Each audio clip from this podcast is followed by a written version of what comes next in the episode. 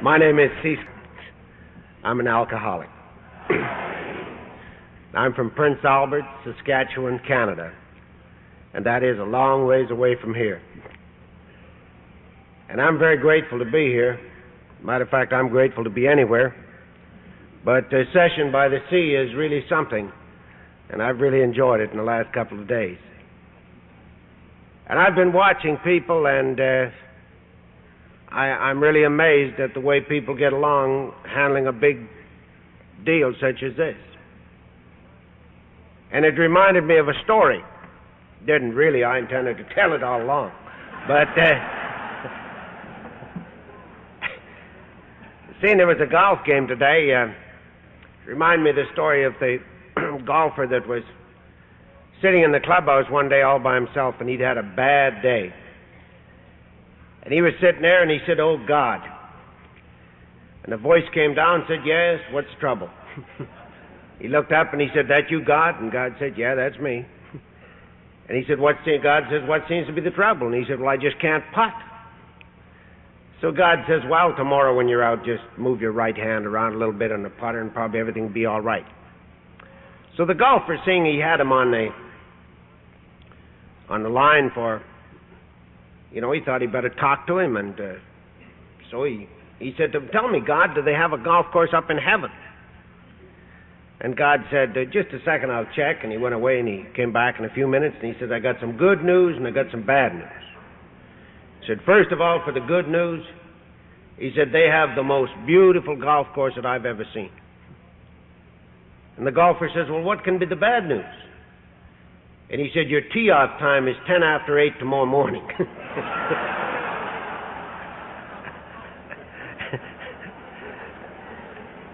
so you see, I think it's kind of important that the committee, not only the committee, but all of us, are at good terms with our fellow man because we never know when our tee off time is going to be. As I said, I was an alcoholic. And I'm not going to tell you too much about my drinking tonight because I don't think it really matters, but I can tell you this I'm not here by mistake. I did drink. And I got here because I had a big mouth when I drank. And one night when I was drinking and I was also a poker player, I uh, got in a little trouble in this poker game. I did something that a great big guy didn't appreciate, something like cheating. And this big guy that weighed about 275 pounds, he put his big fist in my big mouth. and that's how I came to Alcoholics Anonymous. We had a fight. Or I should say, he had a fight. he hit me and I hit the floor, and I got up and he hit me and I hit the floor. And we did that a whole bunch of times. And I thought he weighed about 118 pounds, you know, because those big guys, they get smaller all the time when I was drinking. And finally, I, I just stayed down there, not because I wanted to, but because I couldn't get up. And I, uh, I had lived this way for quite a while. I was only 27 years of age. I didn't drink till I was 16 years of age. I was, I wanted to be an athlete, and I became a pretty good athlete. And uh, when I was 16, I heard our speaker last night say that he ran away. Well, I didn't really run away. I was I didn't like the discipline of my church, and I didn't like the discipline of my home, and I didn't like the discipline of my school. So when I was 16 years of age, I I ran away from that discipline. And to show you I was a little swifter than most people are today, I, I ran into the army. And I found out what discipline was all about. But I also found out something else. That first night that I was in the service, I went downtown with the rest of the men with that big uniform on. And I had my first drink in my life. And it was just beautiful. All of a sudden, I was talking to everybody. Somebody didn't like what I said, and all of a sudden I had muscles, and I told him where he could head in. Then we went to a dance, and God, I was great. I was Canada's own Fred Astaire. I got to take a girl home, and God, I was Charles Boyer and Clark Gable and all of those lovers put together. But the next morning, I was just that scared little farm boy that had joined the army the, neck the day before. But every night we used to go downtown, and this great thing would happen to me, and it was beautiful. I became an instructor in the army, and things were good, and I loved the army. But when I was 17, I got kicked out of the army. I went back home and I got a good job in an aircraft factory. And I drank and told them all about my Army experiences. And I worked for about six or seven months and I got tired of that responsibility. I didn't know it then, but I know it now. I just didn't like responsibility. So I ran once again and I ran back into the Army. Told them I'd never been in before, and this time I was a genius. I became an instructor right away. I got recommended for my commission. I was 18 years of age. And I'd love to stand here tonight and tell you I was an officer in the Canadian Army, but I got kicked out when I was 18. And I went back to Prince Albert, Saskatchewan, and I got a job in a newspaper in the advertising department. And I did a good job, and I liked it. But I got kicked out of that job because I didn't like the responsibility and I I didn't get fired or anything, but things got just too tough for me and so I ran away from that. And I ran into the Navy. And there I settled down to a bit of serious drinking. and I was a genius once again, told them I'd never been in the service before. By this time I was an accomplished liar. And I got recommended for my commission. I went away to officers training, and I'd love to stand here and tell you that I was an officer in the Canadian Navy. but I got kicked out of officers training. It seems that another officer didn't appreciate me telling him what to do with his ship. And I saw a ship out in the Atlantic Ocean today. You know, it's a physical impossibility for him to do with that ship what I told him to do with it.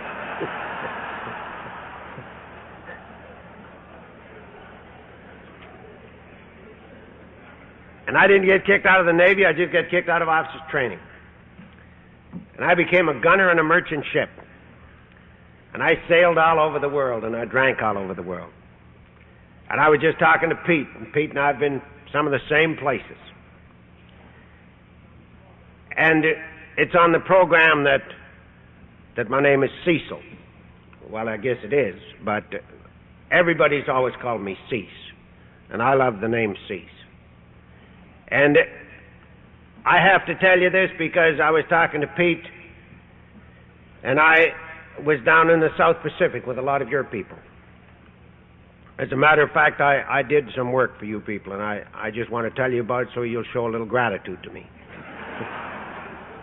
We were in Melbourne, Australia, and we were we'd unloaded our cargo, and one of your ships it was loaded with tanks. It had been torpedoed up in New Guinea, and they towed you, they they salvaged it and towed it back in. And we were the only ship that was empty, and the government ordered us to take your tanks up to New Guinea. I don't mean your drunken tanks; I mean your real, genuine tanks. And and we'd had a cargo of whiskey.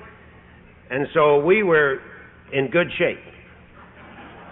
But we took your tanks up to New Guinea, and I'd like you to thank me after the meeting for it. And we, the Japanese people were a little narrow about that, and they shot at us and everything. And, and we were coming back out, going back to Australia. And our own aircraft came out to meet us, to escort us back in. And the captain was drunk and the gunnery officer was drunk and everybody was drunk. And they thought it was the Japanese people coming back. And the captain ordered us to start shooting at them. And I was in charge of this big forward gun, and uh, suddenly the gunnery officer realized that we were shooting at our own ships. And he got a little panicky.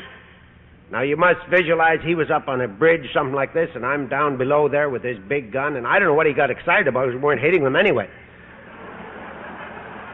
But he gets this big megaphone out. And you fellas that were in the Navy, you, you know what I mean? He got his big megaphone out and he screamed down at me. And he said, Cease fire! and so I fired.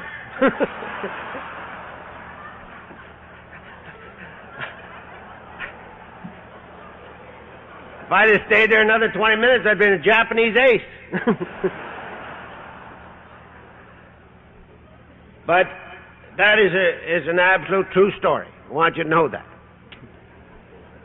But I came back to the Navy, and I, I had a great time in the Navy and did many things like that, and and uh, ended up back while I was in the Navy. I got married to a beautiful little girl, and I'd love to stand here and tell you that uh, I led her a beautiful life, but I didn't.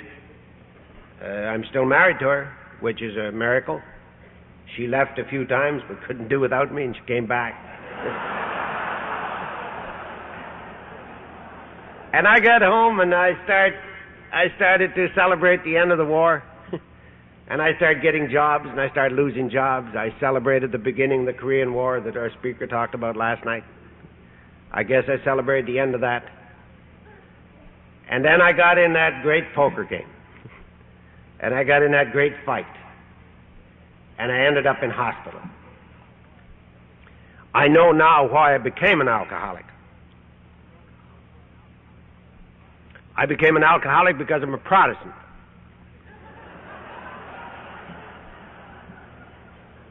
And I grew up in a Catholic community. And I was the only Protestant that lived there. And I grew up hating Catholics.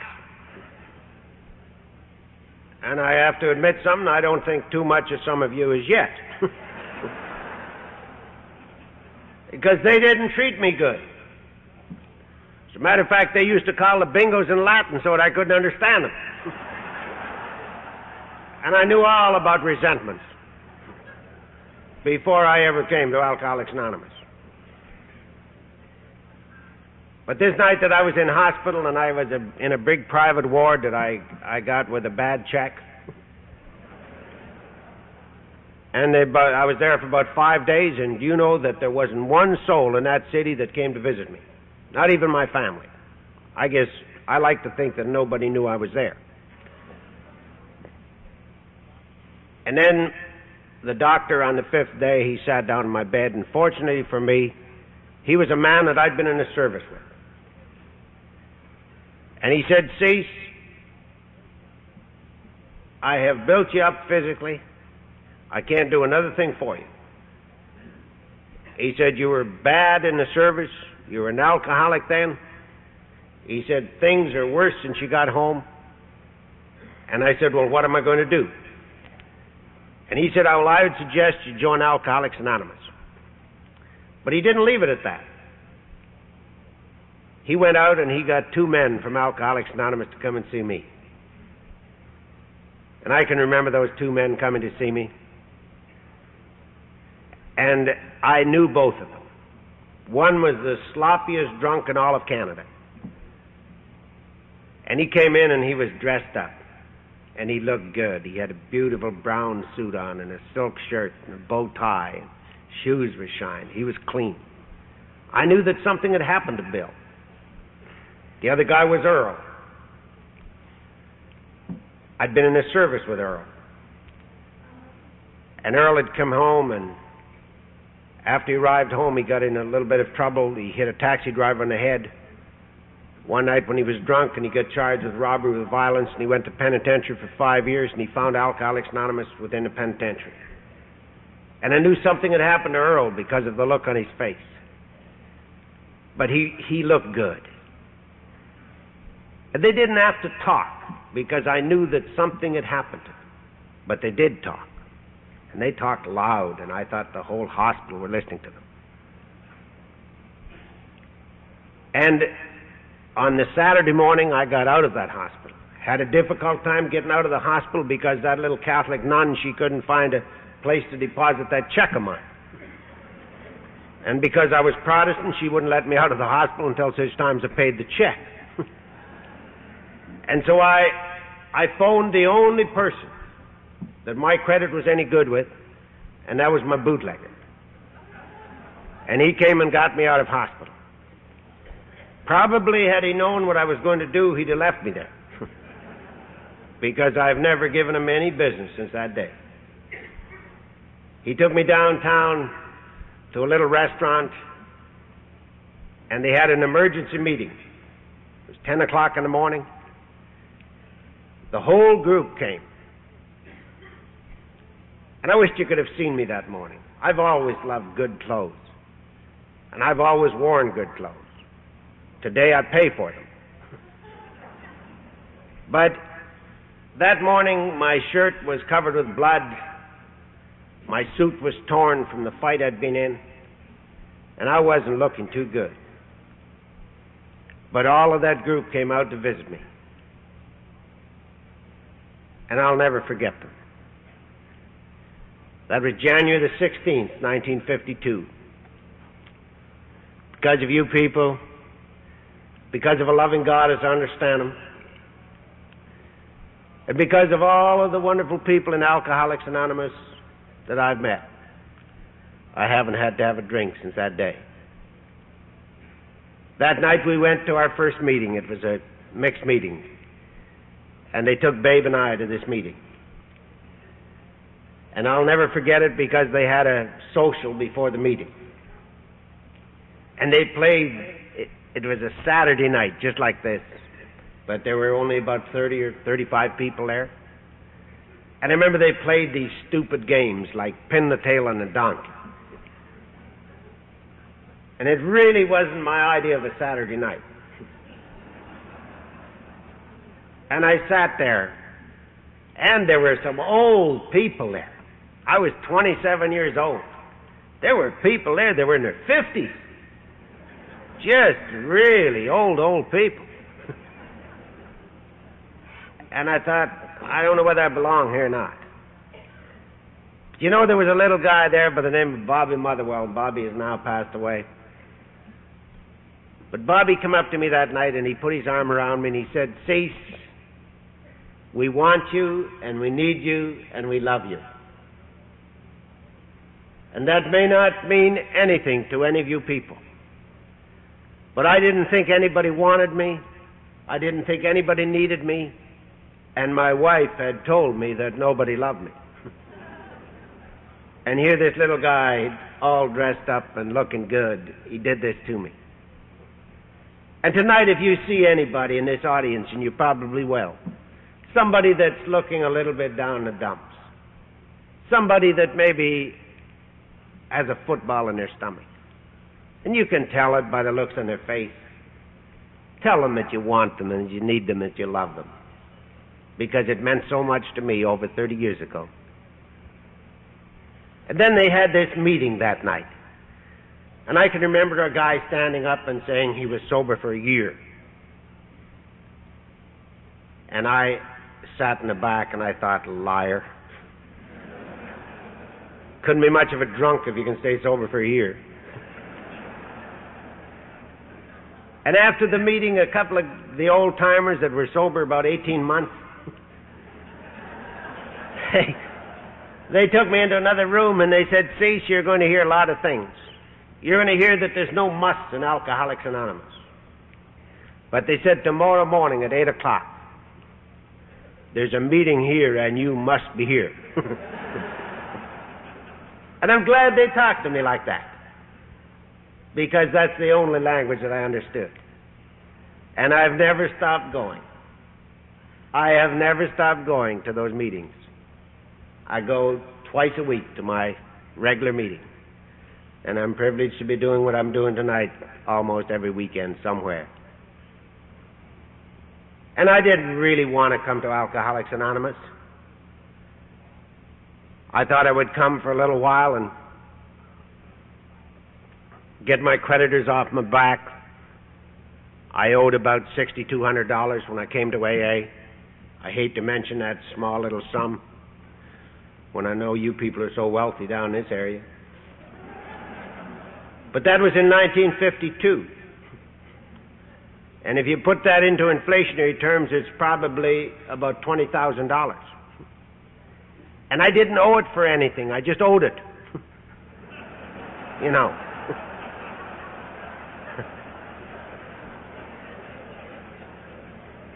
you see, I came here by way of a poker game.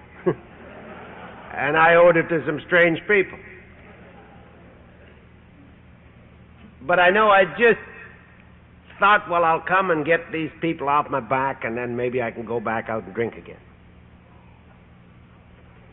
Because Alcoholics Anonymous just didn't appeal to me. I was something like uh, the three alcoholic rabbits. I don't know whether you've ever seen an alcoholic rabbit or whether you even know what a rabbit is. But back in Canada, we have rabbits. In my business, we call them minks.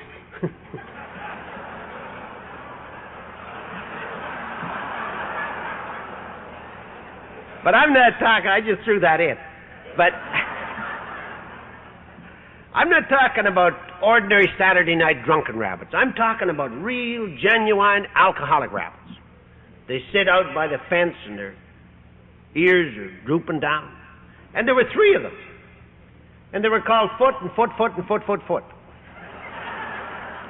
And Foot, Foot used to phone him Foot, Foot, Foot, and he'd say, let's pick up old Foot and we'll go down to the bar. So Foot, Foot, Foot, Foot, Foot would pick up old Foot and he'd go down to the bar. And one night Foot, Foot was sitting talking to Foot, Foot, Foot, and Foot, Foot, Foot said to Foot, Foot, he said, where's Foot? and Foot, Foot said to Foot, Foot, Foot, he said, well, old Foot was here just a minute ago, but he went outside. So Foot, Foot, Foot, and Foot, Foot, they went outside, they found poor old Foot, Foot was dead. so Foot, Foot said to Foot, Foot, Foot, what do you think we should do with Foot? Foot, Foot, Foot said to Foot, Foot, he said, well, I think we should take him down to the funeral home. And after the funeral, Foot, Foot said to Foot, Foot, Foot, he said, what do you think old Foot died from? Foot, Foot, Foot said to Foot, Foot, he said, well, I think he was an alcoholic. And Foot, Foot said to Foot, Foot, Foot, he said, well, do you think we're alcoholic? And Foot, Foot, Foot said to Foot, Foot, he said, well, we're drinking quite a bit.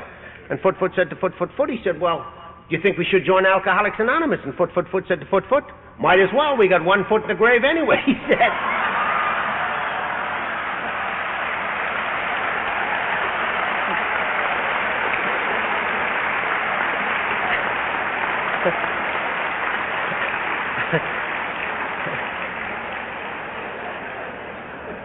And that's what I thought about Alcoholics Anonymous. I thought you had to have one foot in the grave. And I was 27 years of age. But I stayed sober just by pats on the back. Your people used, these old people used to say to me, You're doing a fine job, young fellow. and it was just beautiful. I'd been waiting and looking for this for years. And I broke my anonymity to anybody. Everybody especially financial institutions. I would tell them how horrible I was and what had happened to me and try to get some money to pay this debt off. And I just had a beautiful time. We went to deals like this, not nearly as big, but everywhere. And, and people would pat me on the back, and I just had a beautiful time. And then a horrible thing happened in our group. Some younger members came in. And they walked right by me. And they went and talked to the older members. And the older members walked by me and went and talked to the newer members. And there I was. I was a middle member. and I don't care whether you're an Alateen, Al Anon, or Alcoholics Anonymous. One day this is going to happen to you. And it's bad. Because all of a sudden you're just like a hole in a donut. You're nothing. You just stand out there in the middle of the floor. And I thought about going out and coming back in and getting all this treatment again. and I share that with you because this may happen to you. But just about that time, we had a guy in our group by the name of Ernie Sear, and, and Ernie's now passed away. Everybody I know has passed away. But, but we asked Ernie to chair our meetings. And we have discussion meetings where I come from, and Ernie said, Well, I'll chair the meetings providing we do one thing. And we said, What's that? And he says, Well, I want to start the steps, and I want us to, as a group, to do the steps in sequence And he said, I don't care who comes in, because up to that moment, what we were doing, if we'd get up to step three and someone came in, we'd go back to step one, and we'd be discussing step eight, and we didn't know anything about step five, and it was just chaos. And so he said, We're going to go through the steps as a group, and we're not going to talk about them, we're going to do them. And that's the experience that I'm going to share with you tonight. The experience I've had since coming to Alcoholics Anonymous. Because we took a look at step one, where we admitted we're powerless over alcohol. And I found out there was a second part to it that our lives had become unmanageable. And I had an unmanageable life as far as money was concerned. I told you I came to Alcoholics Anonymous owing $6,200. I got a really good job in the fur business. My boss decided that he didn't like all of these phone calls, and he took me to the bank, and he endorsed my note for $6,200, and I didn't pay them off, but he and the bank manager sent the checks to everybody. I, they were a little untrustworthy. and he made me sign a paper that never again would my wife and I charge anything. We both had to sign the paper. Three years later, he bailed me out for $7,500. For you see, I had an unmanageable life as far as money was concerned. And I know none of you people have that. But just supposing there's someone just coming in today and he's got a little trouble, or an Al Anon's got a little trouble with financial problems. I just have to share it with you. If you are,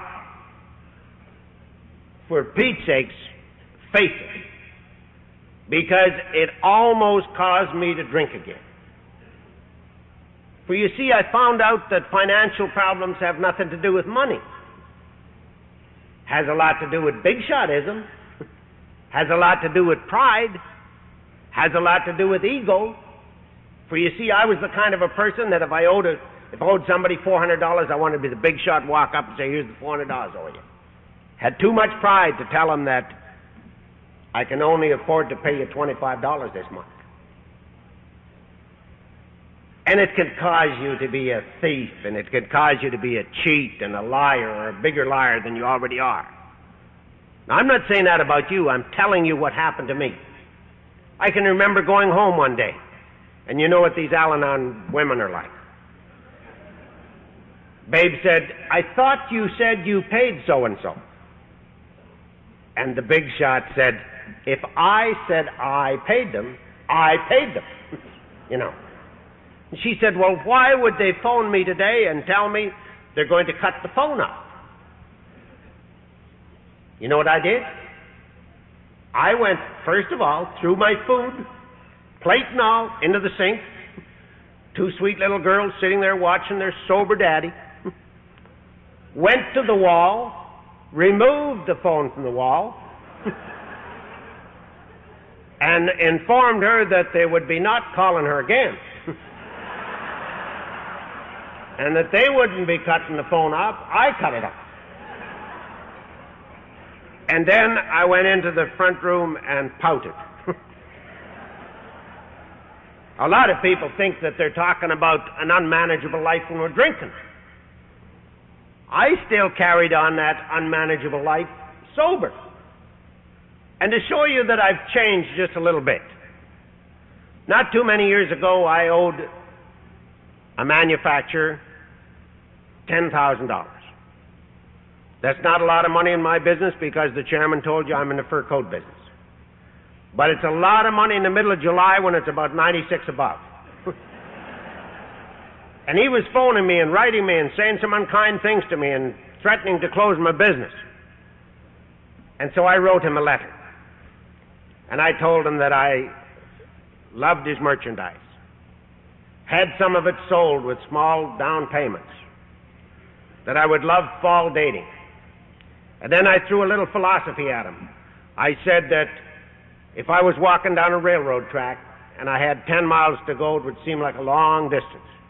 But if I took it a telephone pole at a time, it would seem, seem even further.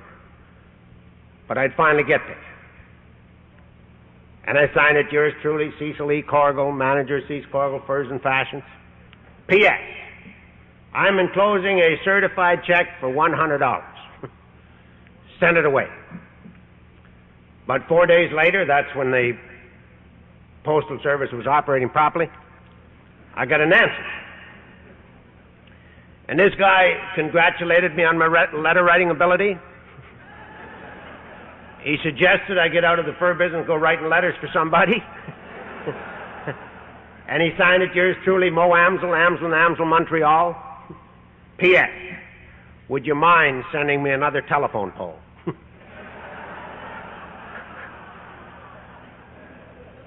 And I've sent him a lot of telephone poles. I can owe him telephone poles today if I want.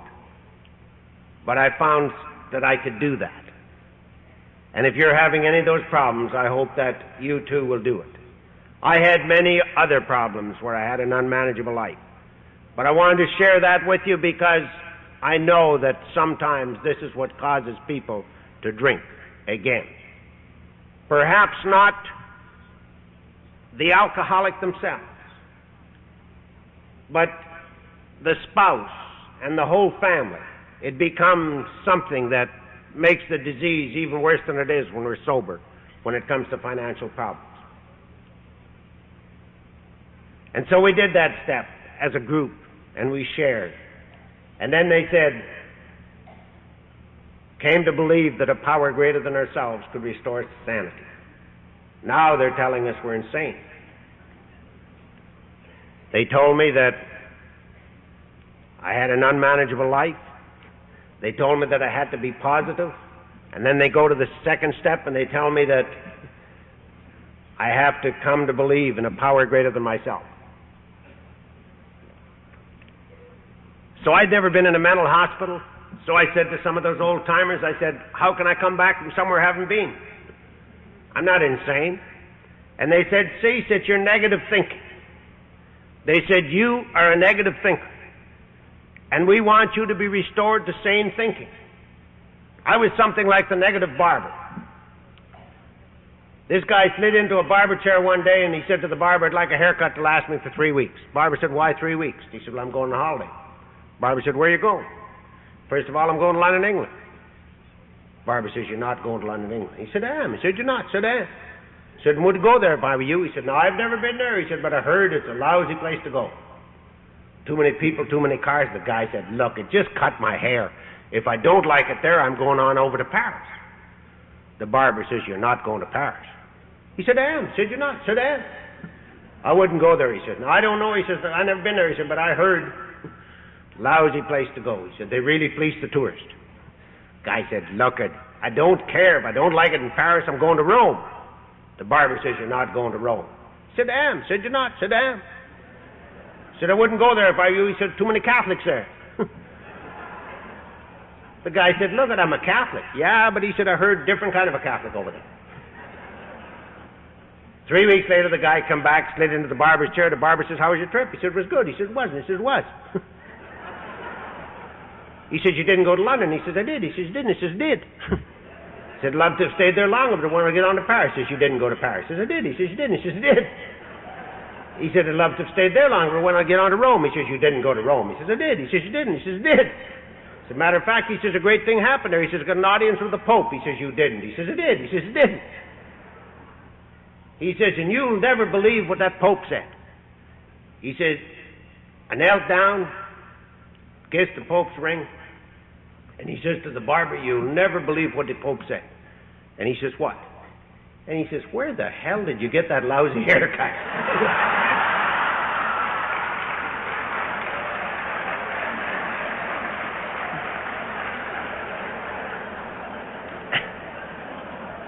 So I was something like the negative barber. I didn't know, but I heard, you know. And I, I, I was negative when I talked about you people, when I heard something about you. Did you ever see alcoholics or Al Anon sitting around trying to help somebody that's not there?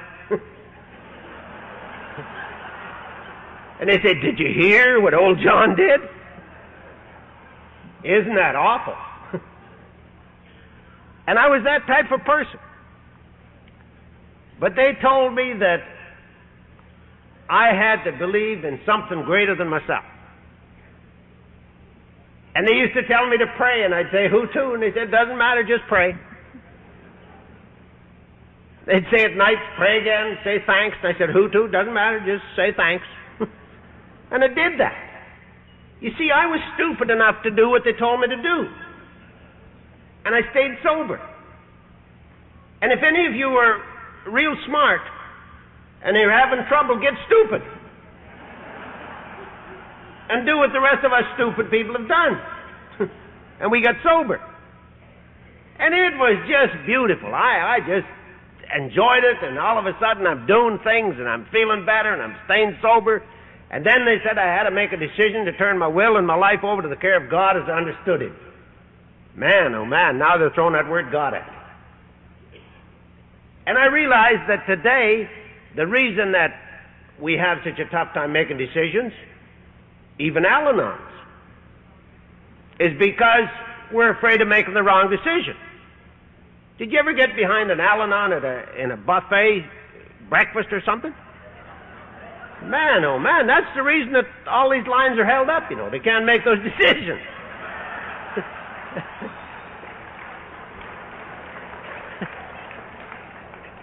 and I, I, I still have a difficult time making decisions. Tonight I was trying to decide whether I should go to the bathroom or not before I came up here to speak. And right now, I don't know whether I've made the right decision or not.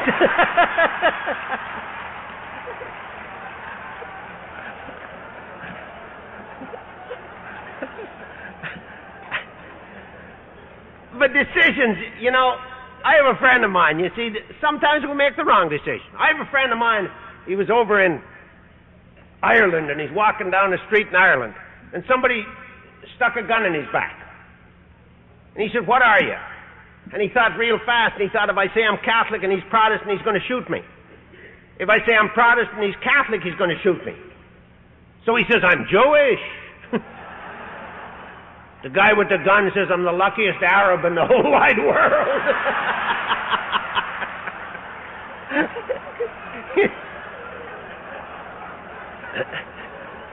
you see, sometimes we make the wrong decision. Talking about decisions, I don't know whether you people know what a poacher is. I know Julian does, but I don't know whether anybody else does down here. Poachers, you know, are people that go out and they shoot deer out of season and in the dark and ducks and geese and everything. They fish and they do the wrong things without a license.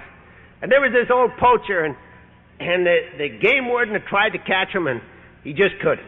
He was fishing anytime he wanted to fish and Finally, this new game warden came to town and he got dressed up and just like an old tramp and he goes down and he makes friends with this old poacher. Finally, about 2 o'clock in the afternoon, the old poacher said, I'm going fishing. So the game warden, who he hadn't recognized, he said, uh, could I come with you? He said, sure, if you want to come fishing, it's okay with me. So they go out in the middle of the stream in the boat and the old poacher reaches over and opens a box up, picks out a t- couple of sticks of dynamite, lights them, throws them into the lake and boom and out comes up comes the fish, up comes the net, fishes, you know, practically fills the boat up, and out comes the old game warden's badge, and he says, I finally got you. And he gives this poor old fisherman, this old poacher, a lecture. The old poacher never batted an eye. He reached over into the bo- box once again, picked out two more sticks of dynamite, lit them, handed them over to the game warden.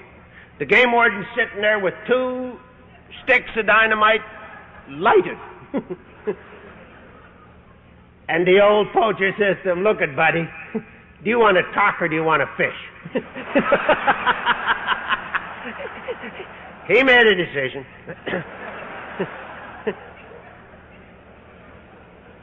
but they asked me to make this decision, and, and I'll tell you what, I did it about as simple as this.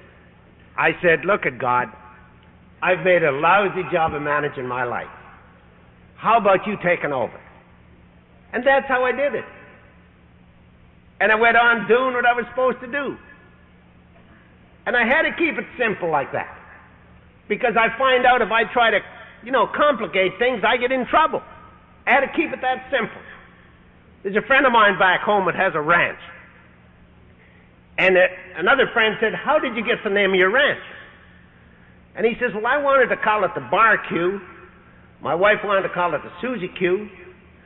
My daughter wanted to call it the Susie Bar Q. And my son wanted to call it the Bar Susie Q. So we called it the Bar Q, Susie Q, Susie Bar Q, Bar Susie Q. The guy said, That's a great name, but where are the cattle? And he says, None of them ever survived the branding.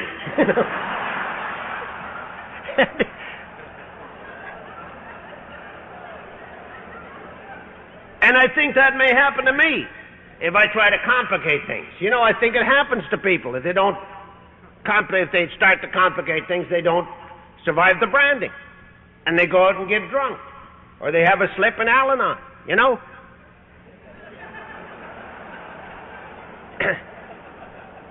it's terrible. But I did these things just because they told me to do them and because the rest of the group were doing it.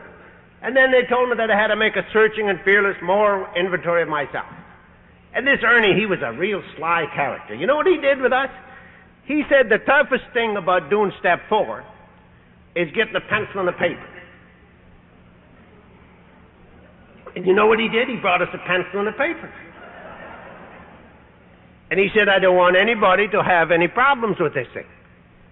And then he took out this book called Alcoholics Anonymous, and he went to page 64 and page 65, and he showed us how to take step four. And he says it just deals with fears, deals with resentment, resentments, and it deals with sex. Simple as that. And he got us to write it down and told us how to do it. Showed us the chart. And I didn't want any of those people to get ahead of me, so I went home and did it. Came back the next week, and Ernie says, how, how many of you done it? It was just like going to school. We all put our hands up. We've all done our step four. I know it's ridiculous. I know you've all done your step four too. But I'm just telling you how I had to do mine. But if any of you say in Alateen or Al Anon or Alcoholics Anonymous, if you haven't done a step four, I would plead with you to do it. Because you know, there was a little guy in our group, and you know what he said? He said to me, he said, Cease, get what is coming to you out of this program. He said, Don't jip yourself. And then he read the promises to me. On page 83 of the big book, he read the promises to me. And that's what I wanted out of Alcoholics Anonymous. And so I did that. I did the step four. And we went on to step five where it said made a, where we admitted to God, to ourselves, and to another human being the exact nature of our wrongs. And I found out the only tough thing about step four, five was step four. The moment I did step four, I wanted to do step five. And a lot of people say it's admit to another human being. That's not what it says. What it said to me, admitted to God, to myself, and to another human being. By this time, I was stupid enough that I could talk to God. And I talked it over with God. Talked it over with myself. It's not the first time I talked to myself. I'd done that for years. and then I went to another human being. And I shared it with him. And he was a little minister, Protestant, I want you to know that. And I shared this with him, and I thought I'd shake him up. And I didn't. And you know, he shared a few things with me because he'd been sort of a orangutan in his day, and and he he told me a few things, and we became really good friends. Mind you, he's not preaching anymore. He quit that after my fifth step. he's now a parole officer. But he was a fine little fellow. And then it told me in this big book, because Ernie had told us, he said, what you do after you take your fifth step, you take this big book down from the shelf and you read step six and seven. And it said you review the past five proposals to see that you haven't omitted any. Omitted any. Because it says you are building an archway to which you can walk a free man. And you see, when that little fella told me, don't jip yourself, get what's coming to you, I wanted to be a free man. and so I took step six and seven, where it says, we're entirely ready to have God remove all these defects of character. And we humbly ask Him to remove our shortcomings. You know, I used to swear a lot. And I used to play poker a lot. And I didn't stop gambling because I came to Alcoholics Anonymous. I want you to know that. I just thought now I can be a better gambler. and when things are against you, you're not a better gambler, sober or drunk. And I got in a lot of trouble gambling. And I remember being in a poker game once and a man leaving the poker game. And I said, What's the matter? And he said, You swear too much. And this is sober. And I realized the store and I said, I hear some good news happen at your house. And she says, Well, I hope so. And I said, I, heard, I heard he went to a meeting. And she said, Yes. And I said, How did he enjoy the meeting? And she said, He, he seemed a little confused. Because he came home and said, I asked him how the meeting was, and he said, I don't know. She said, What do you mean you don't know? Because she was going to Al Anon. He said, Well, they prayed a little. They swore a lot. They said another prayer, and we had a cup of coffee and came home. I hope that never happens in my group. I hope it never happens in any other group. And I don't think I have the right to stand up in front of you beautiful people and use profanity. And that's only my own opinion. Because even if I insult one person,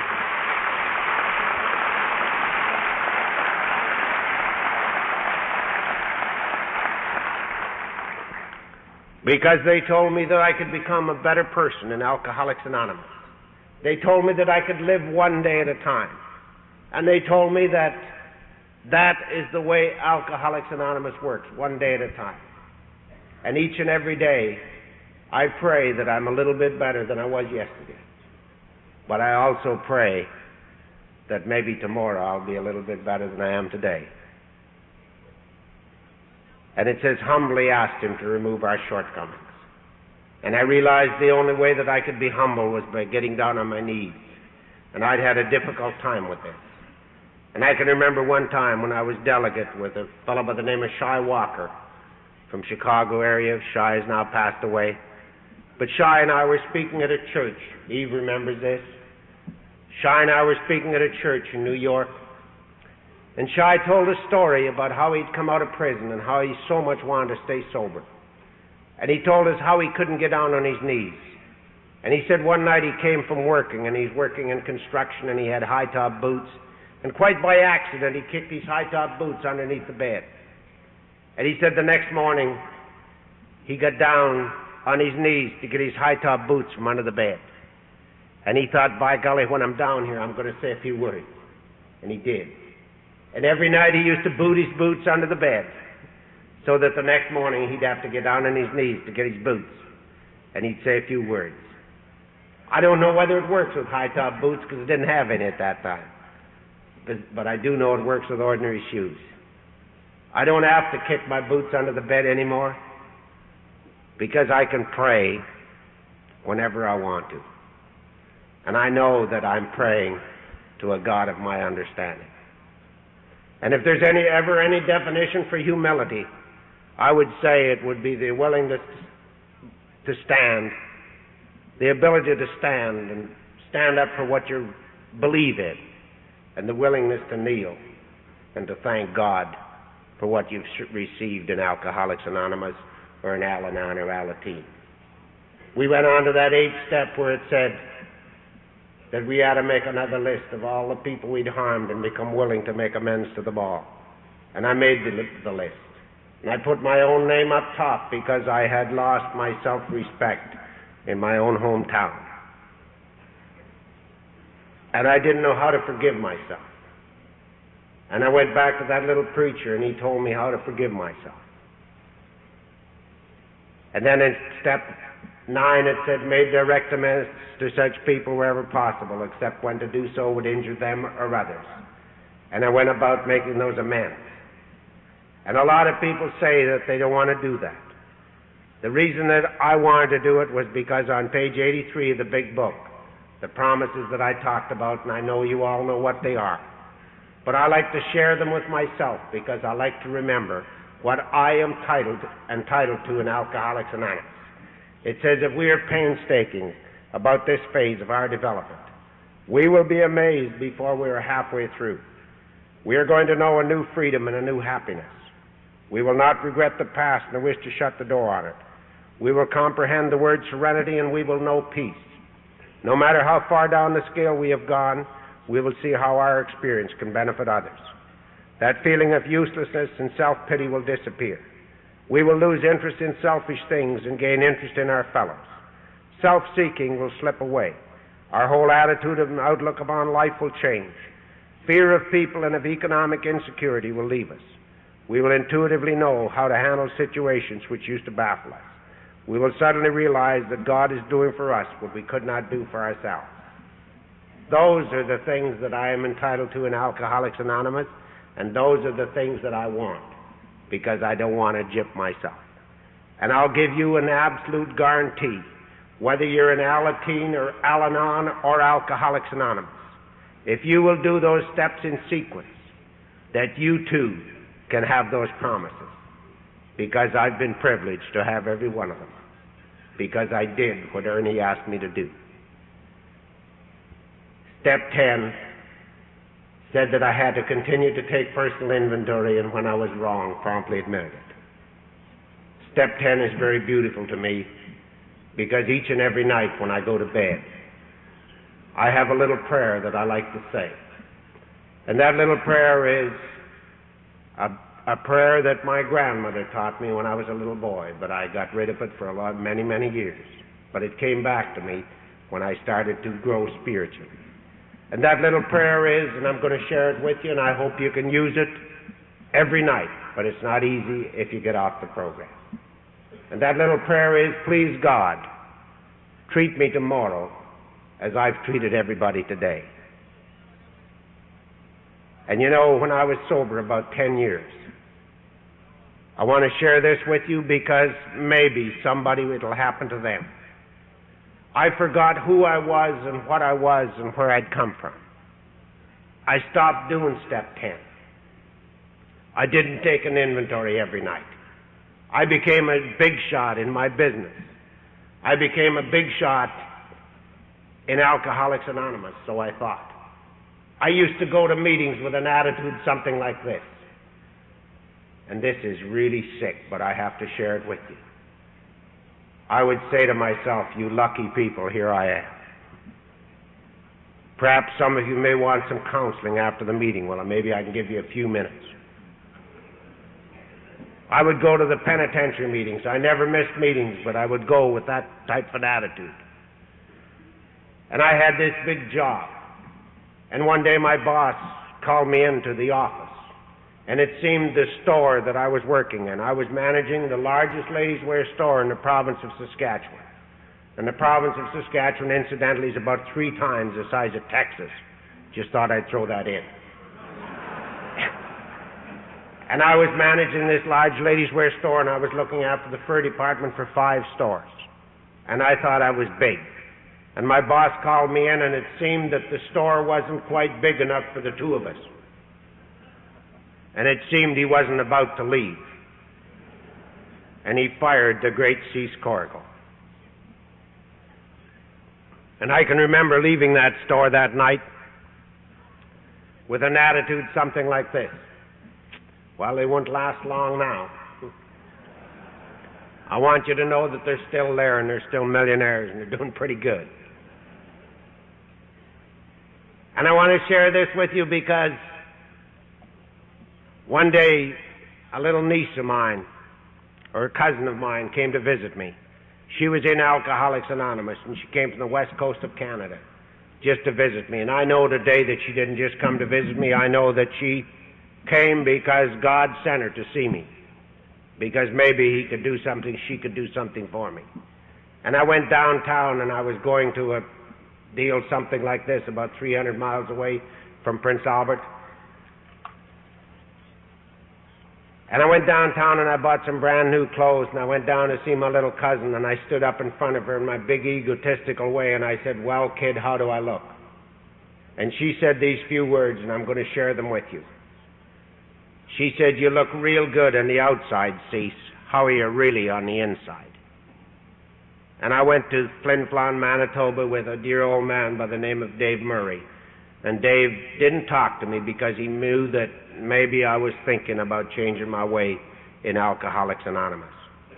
I went into Winnipeg, Manitoba after that roundup and I spent two days in a hotel room just talking to God. And I decided to go back to my hometown and open a business of my own. That's not important because I had to do something. But the important thing was is that I went back and went back to Alcoholics Anonymous. Now I had never been away from meetings, but I went back with a changed attitude. Because my little cousin said, You look real good on the outside, Cease. How are you really on the inside? Today I take step 11 and I take step 10 and I take it every day because I know how important it is. Step 11, which said to me that I had to sought through prayer and meditation to improve my conscious contact with God as I understood it, praying only for the knowledge of His will for us and the power to carry that out. The very fact that I can say that is a miracle. The fact that I know what it means is a bigger miracle. Because for a long time in my life, that's not the way I thought.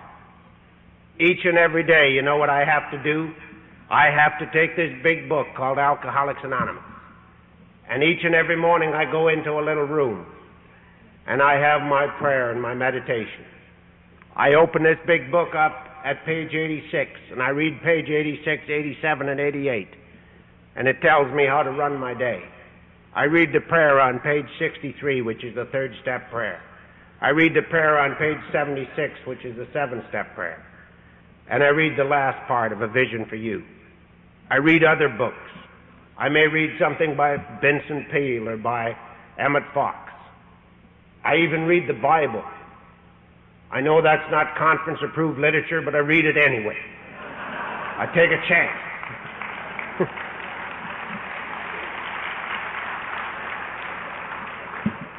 and you know why I do this? Because one day, many years ago, I found myself driving downtown, having an argument with a man who lived in Vancouver, British Columbia, which is the west coast of Canada, and I was going to meet him at a convention in Montreal, which is 2,200 miles east of me, and I'm, I'm having an argument with him. He's not there. He's still at the west coast of Canada. And all of a sudden, I start having the argument out loud. I'm driving down the street. I come to a stop sign, and I'm really giving it to him people are looking at me. And this is hard to do because you have to figure out what he's saying and he's not there. And I got to in front of my store and I wasn't finished talking to him, so I drove around the block a couple of times. And I got to my store a quarter to nine in the morning completely exhausted. And I knew that wasn't the way to live. And I started to do my prayer and meditation each and every morning because I want what is coming to me out of Alcoholics Anonymous. Because you see, when we go out into that cruel old world, each and every day, there's a lot of people out there that don't know we're afflicted with alcohol, with, with the sickness of alcoholism. And they're going to aggravate our disease. They're going to say unkind things to us. And they're going to hurt us. And we got to be ready for them. Sometimes those people that we're living with you know. Just as you're going out the door, they ask you stupid questions. Like, are you coming home for supper? and you got to be ready. You just can't take a chance on people like that. And so each and every day I get myself ready for those people. By reading page 86, 87, and 88 because it tells me how to live. And that reminds me of another story about another old poacher that they just couldn't catch. And one day this game warden went out and he lay down outside this old poacher's shack lay down in the hay, and he thinks tomorrow morning when he comes out of there, I'll get him. This old game warden's name was Ralph. Four o'clock in the morning, he hears the door creaking open, and he said, Now I'm going to get him. The old poacher poked his head out and he says, You want some breakfast, Ralph? old Ralph gets up and he goes in and he sits down and he's eating bacon and eggs. And he says, How did you know I was out there? And he says, I didn't. But every morning for the past five years, I open that door and say, Want some breakfast, Ralph? you see, you got to be ready. Because you don't know who's going to be out there to get you. And I do this every morning. And I walk into my store, and when my staff comes in, I greet them the way that I want them to greet my customers. And you know, there's people that can really upset you. I can remember when the interest rates went up and we were cut, caught with big inventories. And one morning my bank manager called me in. And you know what he did to me? He put me in receivership. I don't know whether you know what that is in the United States because things are too good down here. But that means that he lets somebody else run your business like an accountant. and you pay all the money directly to the bank. And you're just a manager of your store. And because of Alcoholics Anonymous, because of this beautiful program, I was able to handle that situation. I was able to stay in the fur business. When people are going down all around me, I was able to handle it because I did my reading every morning and I knew how to handle those people because God showed me how. And I want to share a little something with you that happened one morning when I was doing my reading. I have two little granddaughters and one little grandson. And you know, our oldest daughter, she was, we gave her just everything. What she needed, you know, material things, love, and she's a beautiful girl. But you know what she did? She married a Catholic. You know, an Italian one. They're the worst kind. And, and when they had that first little grandchild of ours, she was just beautiful. I don't know why, but she was. And I used to come from places like this, and they lived outside of Toronto. And when I'd come into Toronto, I'd phone them. And this little girl, her name is Anna Luisa, Italian Catholic. And she was always ready to come home with Grandpa. And the first time she came home with me, the next morning I was doing my reading, and she knocked on the door, and Babe said, You can't go in there, honey. Grandpa's doing his reading. So she said, I have something to tell her. So I said, let her come in. She came in and I took her up on my knee and I said, what did you want to tell me, honey? And she says, I just wanted to tell you that I love you. I don't know whether that means anything to you. But what it meant to me was here I was, a man that came to Alcoholics Anonymous unable to give love, unable to receive it. And a little girl could get up on my knee, a little Catholic girl, and tell me that she loved me. And I could tell her that I loved her. And she has a little sister. Her name is Cella Maria. that too is Italian Catholic. and she just leaps up from anywhere she is and she jumps up on my knee and tells me she loves me. I say I love her too. And she's just beautiful. They have a little cousin. His name is Jason. Jason goes many, many places with me. He was at the international conference with me.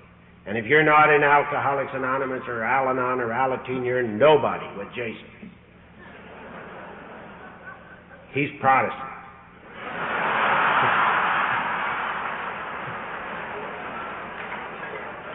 And one day he and I were out washing the car, and Kentucky Fried Chicken was right next door, and he said, Grandpa, why don't we get some, some chicken for Grandma for supper?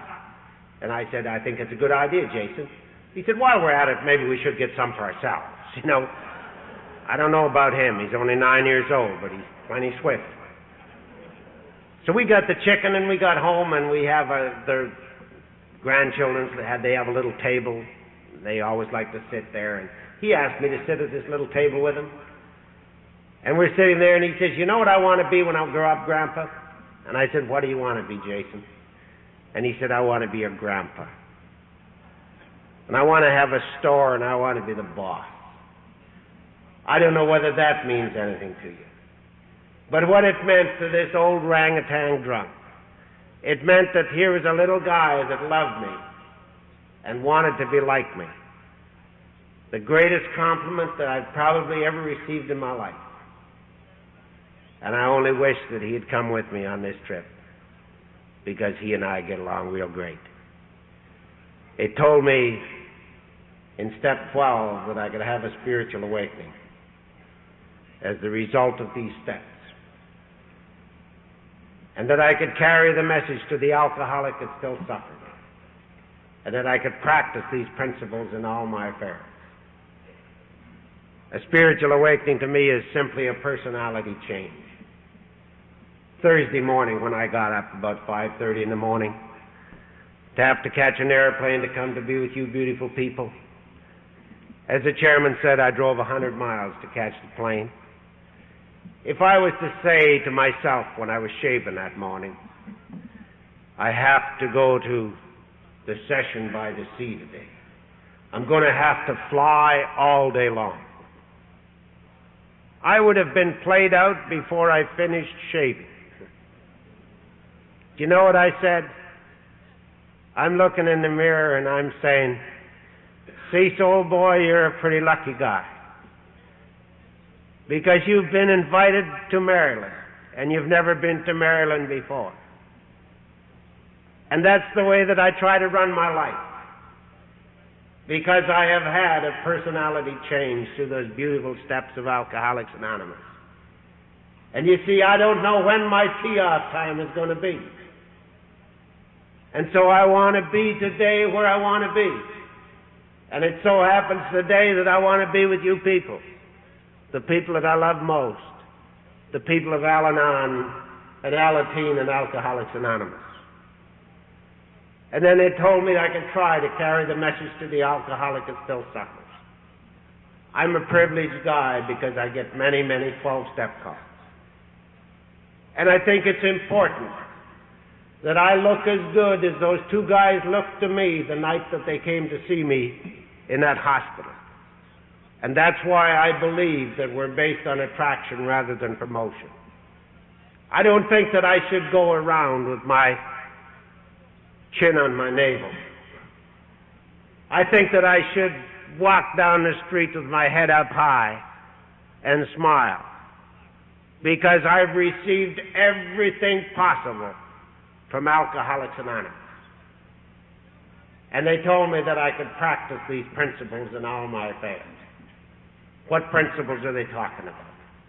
I believe they're talking about the principles that I learned by taking those steps in sequence. And you know, there's sometimes we don't practice those principles. I once heard of a Al-Anon gal. She was probably from this area because she had a lot of money. And she was trying to sober up her old boy, and she couldn't get him sober no how. And finally, she took him on a trip. And she took him overseas, and he was drunk when he got on the plane. He got drunker on the plane, and he got drunker when he got off the plane. And they went to for a walk, and they came to one of those great big wishing wells that they have in Europe. And they stood up in the wishing well and they threw their money in. And that poor old drunk fell in and drowned. And you know what that sweet little Al Anon gal said? holy malarkey, this thing really works. You know. I don't think that's practicing the principles. There was another Al Anon gal from Baltimore or Washington or somewhere. And she got in the bus one day. And she's sitting there, and the lady sat down beside her, and finally the Al gal said, Holy malarkey, I, I forgot to pay the bus driver for riding on the bus. And the lady beside her said, Well, look at it. The bus driver's not worried about it. Why should you worry about it? And she said, Look, at I just joined a program that demands rigorous honesty. The lady beside her says, Oh, buy yourself a halo. Forget about the bus driver. She got out and she went and paid the bus driver and she come back and she said, I told you that honesty paid off. I gave him a dollar and he gave me change for five.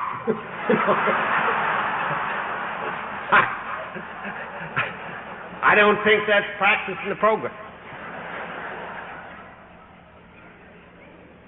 But we all know what we have to do. Try it tonight when you go to bed. Say, please, God, treat me tomorrow as I've treated everybody today. See if you can do that. It's a great feeling because I've experienced it. I want to thank the committee for allowing me to be with you at the session on the sea. I've had a great time. And there's a little town just outside of Omaha, Nebraska. It's a little town called Boys Town. And as you drive up to this little town, you see a statue of one little boy carrying another little boy. And underneath, there's simple words, something like this No, Lord, he is not heavy, for he is my brother. And I think that depicts what every one of us, if we have gotten what is coming to us, whether we're in Al Anon, Alateen, or Alcoholics Anonymous. That is the way we feel about this beautiful program. And as I said, I want to thank the committee. I want to thank you, a beautiful audience, because you make it so easy for a speaker when you listen. And you've been just a fantastic audience. Last but not least, I want to thank God for giving me one more beautiful day to do the things that I think I'm supposed to do. And today it so, so happens that I'm supposed to be at the session by the sea. And I want to leave this simple little thing with you. And I hope that it'll help you as much as it helped me. Every one of you out there look real good on the outside. How are you really on the inside? Thank you and God bless you.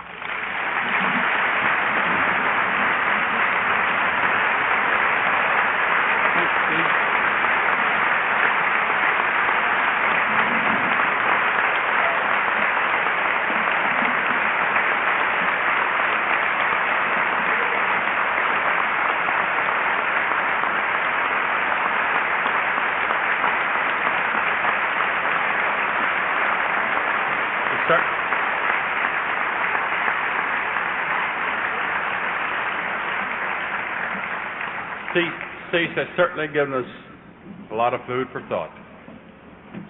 And thank God of my understanding that we were fortunate enough to get him to be with us. You know, it's amazing sitting up here, standing up here and looking over this beautiful crowd, as Cease said, and it is a beautiful crowd. I got a warm feeling inside after working with the session for as many years as I have. I have my AA family back home again. And if you'd like to know how many was in here tonight, there was 2,750 people.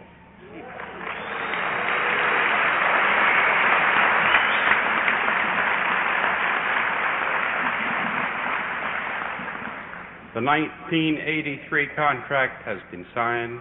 1984 contract will be signed before we leave Ocean City. We try to keep two years in advance I don't know who will be your chairman next year, but the convention hall is uh, tied up for the session. And I want to thank you all for being here this evening. How has your week been?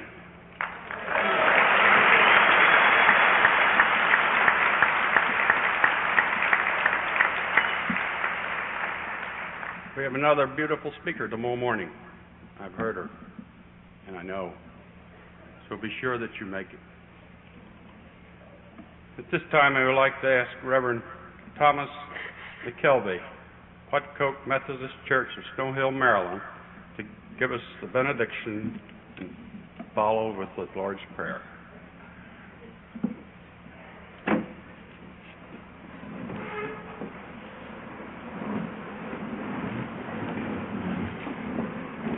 Cease, I wanted to uh, reach my hand over here and thank you for all that you said and did. But then I started to think about that minister that you said you knew, and he left the ministry, so I didn't know whether I should shake your hand or not.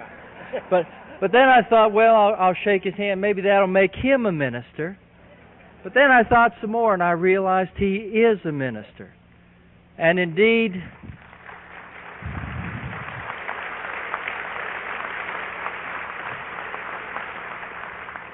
And indeed, all of you are ministers as you touch one another's lives. So let's, with that in mind, bow our heads.